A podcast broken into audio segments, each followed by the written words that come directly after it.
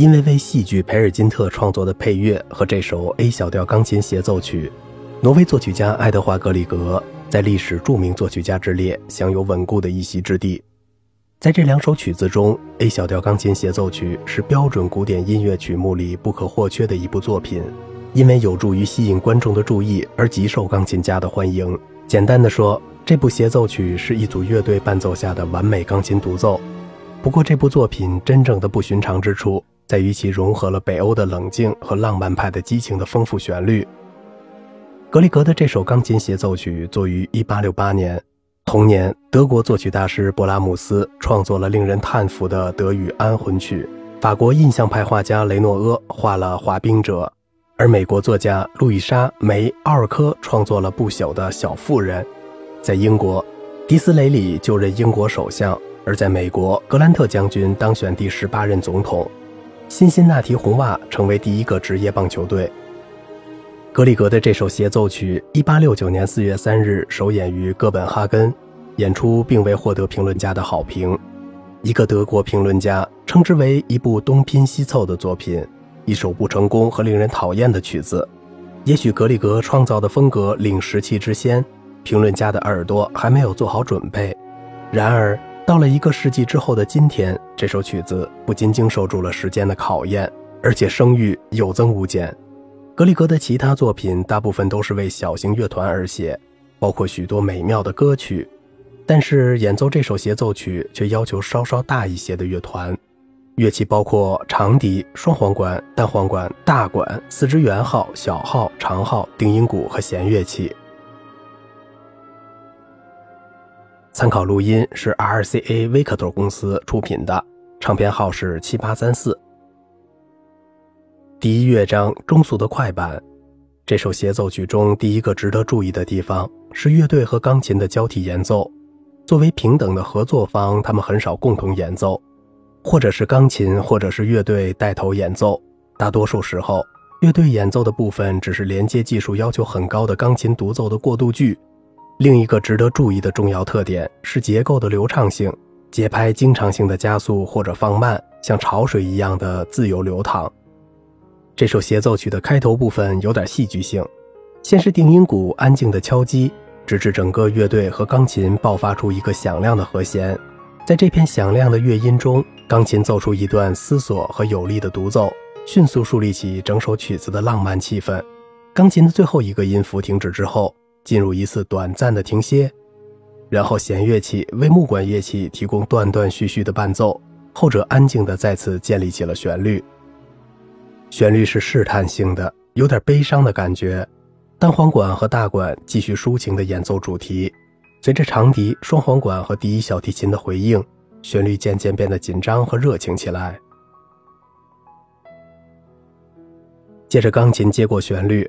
高贵而如梦似幻地演奏着。这一特点在弦乐器的伴奏下显得更加突出了。然后又是钢琴独奏，这次加快了速度。活泼地奏出一系列不均匀的跳跃乐句，注意听双簧管加入钢琴演奏的方式，深情款款的调子与钢琴的抒情旋律相互映衬。接着，在旋律逐渐慢下来之后，气氛再次发生了变化。随着大提琴开始其华丽的独奏，气氛变得更加浪漫，好像烛光在优雅地摇曳着。这段旋律经常和其他一些热门旋律一样，经常用于推销古典音乐选段之类的唱片。在这一交替演奏之后，钢琴开始弹奏新的旋律，在弦乐器的轻轻伴奏下，转而进入一段梦幻式的乐句。大管独奏的悲伤调子加深了如梦似幻的感觉，速度慢慢在加快，开始了另一段钢琴独奏。结束后，乐队兴奋地将旋律接了过去。这一次比较长的乐队独奏被小号富于戏剧性的吹奏所打断。而后者充满上午热情的演奏又被圆号独奏发出的滴滴乐音所冲淡，最后又回到钢琴独奏。在长笛和圆号温柔的伴奏下，钢琴开始其具有狂想气质的独奏。随着钢琴的演奏变得更加狂放而华丽，气氛被乐队发出的坚定合奏声所打破，而乐队又因为其一系列演奏被钢琴打断而变得更为恼怒，最终。随着紧张感的释放，乐队停歇下来，取而代之以钢琴重新演奏乐章之初的旋律。接下来的段落基本上是对前面听过的内容的重复，钢琴像先前一样变得生气勃勃，以加快的速度优雅地弹奏着。极其浪漫的大提琴独奏又回来了，再次制造出烛光摇曳的气氛。钢琴梦幻般的独奏在一旁应和着，圆号和钢琴漂亮的二重奏更加突出了这一印象。钢琴再次接过旋律，此时只是由乐队给予伴奏。紧张和激情加强了，渐渐转到乐队的一次坚定合奏，节奏被压慢了下来，定音鼓开始戏剧性的敲击，然后是一阵突然的停顿，接着钢琴迅速打破沉寂，开始弹奏一段华彩乐段。这段起起落落、具有狂想曲特点的间奏，给人以浪漫的感觉，是钢琴演奏者展示热情和丰富戏剧性演奏功夫的绝佳机会。随着华彩乐段的结束，圆号、定音鼓和弦乐器把旋律接了过去。一开始还很悠闲，但是随着双簧管独奏和大管在弦乐器急促的伴奏下开始演奏旋律，速度又加快了。随后，钢琴又加了进来，重新演奏乐章一开始的钢琴独奏。接着，整个乐队加入进来，开始演奏这一乐章的最后一个响亮的和弦，以及定音鼓赋予戏剧性的敲击。第二乐章柔板。这一乐章速度极慢，是制造气氛极好的背景音乐，忧郁、华丽而又富于激情。由第一小提琴领衔旋律演奏，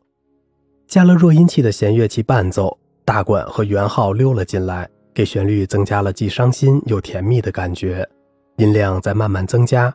直至圆号跳出弦乐器的背景音，响亮的吹响。木管乐器模仿着华丽深情的大提琴独奏。随后，圆号结束了一个浪漫的序曲，钢琴梦幻而婉转的声音再次响起，弦乐器安静地伴奏着。随着钢琴一阵短暂兴奋的演奏过后，弦乐器奏出一段过渡乐节，接着是另一段仍然很婉转的钢琴独奏，音量和速度都略有增加。奏完这段独奏后，钢琴似乎又因为疲倦而停了下来，然后弦乐器再次奏出一段过渡乐节。再次邀出钢琴弹奏、长笛和单簧管、双簧管和大管，所有四支管乐器和圆号相继出场伴奏，似乎是从这些乐句的演奏中积聚了力量，旋律显得精神抖擞了。钢琴、弦乐器、单簧管和大管走出响亮的合奏，大提琴激越的演奏使旋律具有丰富的层次感。圆号奏出一系列短小的过渡乐节，将同样短小的钢琴独奏连接在一起。紧张感在消逝，在这一段落中，音量有强有弱，好像海水在沙滩上潮退潮涨一样。木管乐器低沉地衔接起另一段短小的钢琴独奏，随着钢琴独奏的停歇，圆号和弦乐器加入进来，令人再度感到浪漫的感觉。钢琴和弦乐器梦幻般地奏完这一乐章最后的音符，悄然引入银色的月光之中。第三乐章加强的快板，进入最后一个乐章前几乎没有什么停顿。这是一段具有跳跃感的挪威风格的舞曲，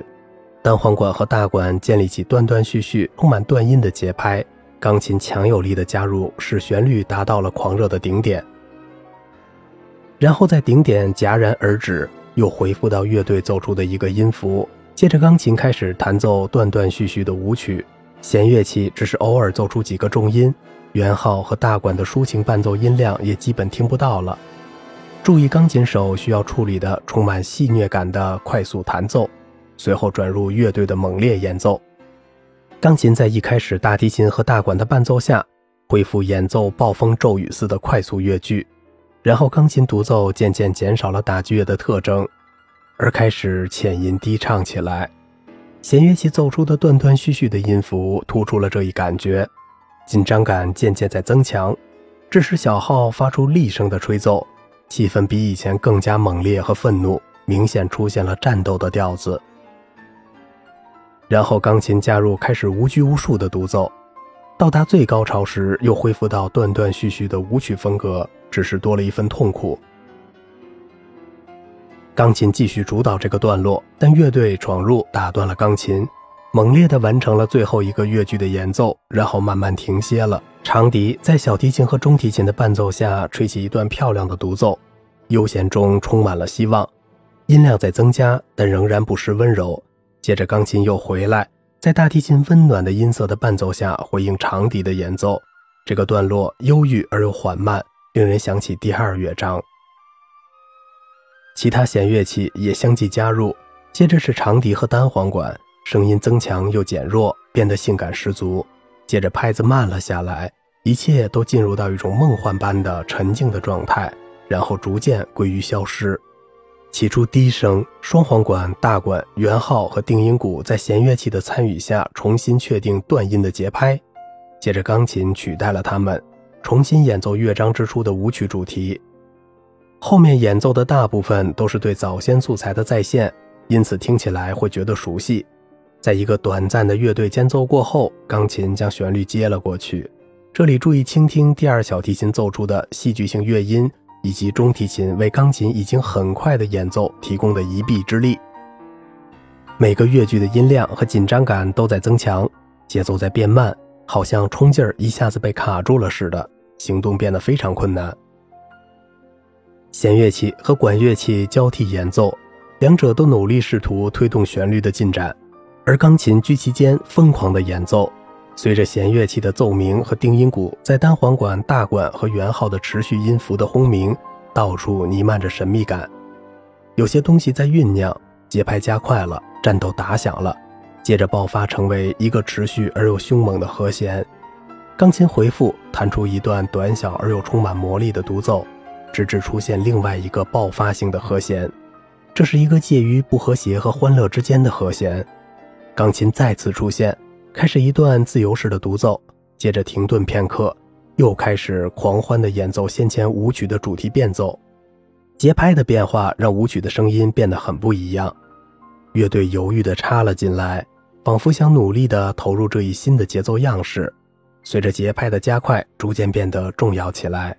舞曲越来越疯狂，长笛吹出的颤音更是起到了推波助澜的效果。小号在这一片疯狂中闪亮登场，试图起到平静气氛的作用。节拍慢了下来，整个乐队响亮地奏出一段更慢的庆祝曲，与前面听到的演奏相比，显得有点沉闷。与乐队毅然决然的拘谨演奏不同，钢琴奏出一段令人激动的经过句，非常奢华的一种气氛。乐队好像沉浸在宏大的音量和激情中，音量在增强，达到了轰鸣的程度。钢琴从中穿插进来，进行最后一次独奏，然后乐队和钢琴一起演奏一段更慢、更奔放的旋律。定音鼓强有力的敲击，伴着四个响亮的和弦，结束了这首协奏曲。范克莱本说：“我有一次与基里尔·康德拉申指挥和莫斯科爱乐乐团一起录制格里格的协奏曲。”康德拉申大师告诉我，俄罗斯人非常喜欢这位挪威作曲家的作品。而多年以前，我母亲告诉我，他的老师阿图尔·弗里德海姆曾经说过，他的恩师弗朗茨·李斯特从内心深深地尊敬这位年轻的同行，并预言他的 A 小调钢琴协奏曲终将成为钢琴曲目里的经典之作。那首得到了李斯特首肯的作品，实际上也是我最喜欢的作品之一。可供选择的录音版本是费城管弦乐团，虽然是陈年旧物，但却是上等的好货。这张唱片将这首作品所赖以成名的一切品质、浪漫、激情和华丽都表现出来了。克莱本的钢琴演奏令人称奇，费城管弦乐团的演奏又精致而华丽。二十世纪六十年代后期的声音出色地经受住了时间的考验。齐默尔曼、卡拉扬、柏林爱乐乐团。这个演绎的版本有点平静的感觉，但考虑到数码音响和这个乐团的演出，还是值得一提的。科曾，菲耶尔斯塔特伦敦交响乐团，这是三张唱片中最老的一张，但是科曾的演绎非常经典，把浪漫和激情传递了出来，技术上处理清晰，CD 的转录很好的维持了原来的声音。如果你欣赏这首曲子。这首钢琴协奏曲在格里格的作品里非常独特，没有复制的可能。不过，他为戏剧《培尔金特》所做的配乐虽然没有那么浪漫，却也听起来让人唤起美好的记忆。如果你有兴趣欣赏浪漫派的钢琴协奏曲，经常和格里格的协奏曲一起相提并论的，还有舒曼的 A 小调钢琴协奏曲，还有一首浪漫派钢琴协奏曲的经典之作，是柴可夫斯基的降 B 小调第一钢琴协奏曲。好啦，今天的节目就到这里啦，我是小明哥，感谢您的耐心陪伴。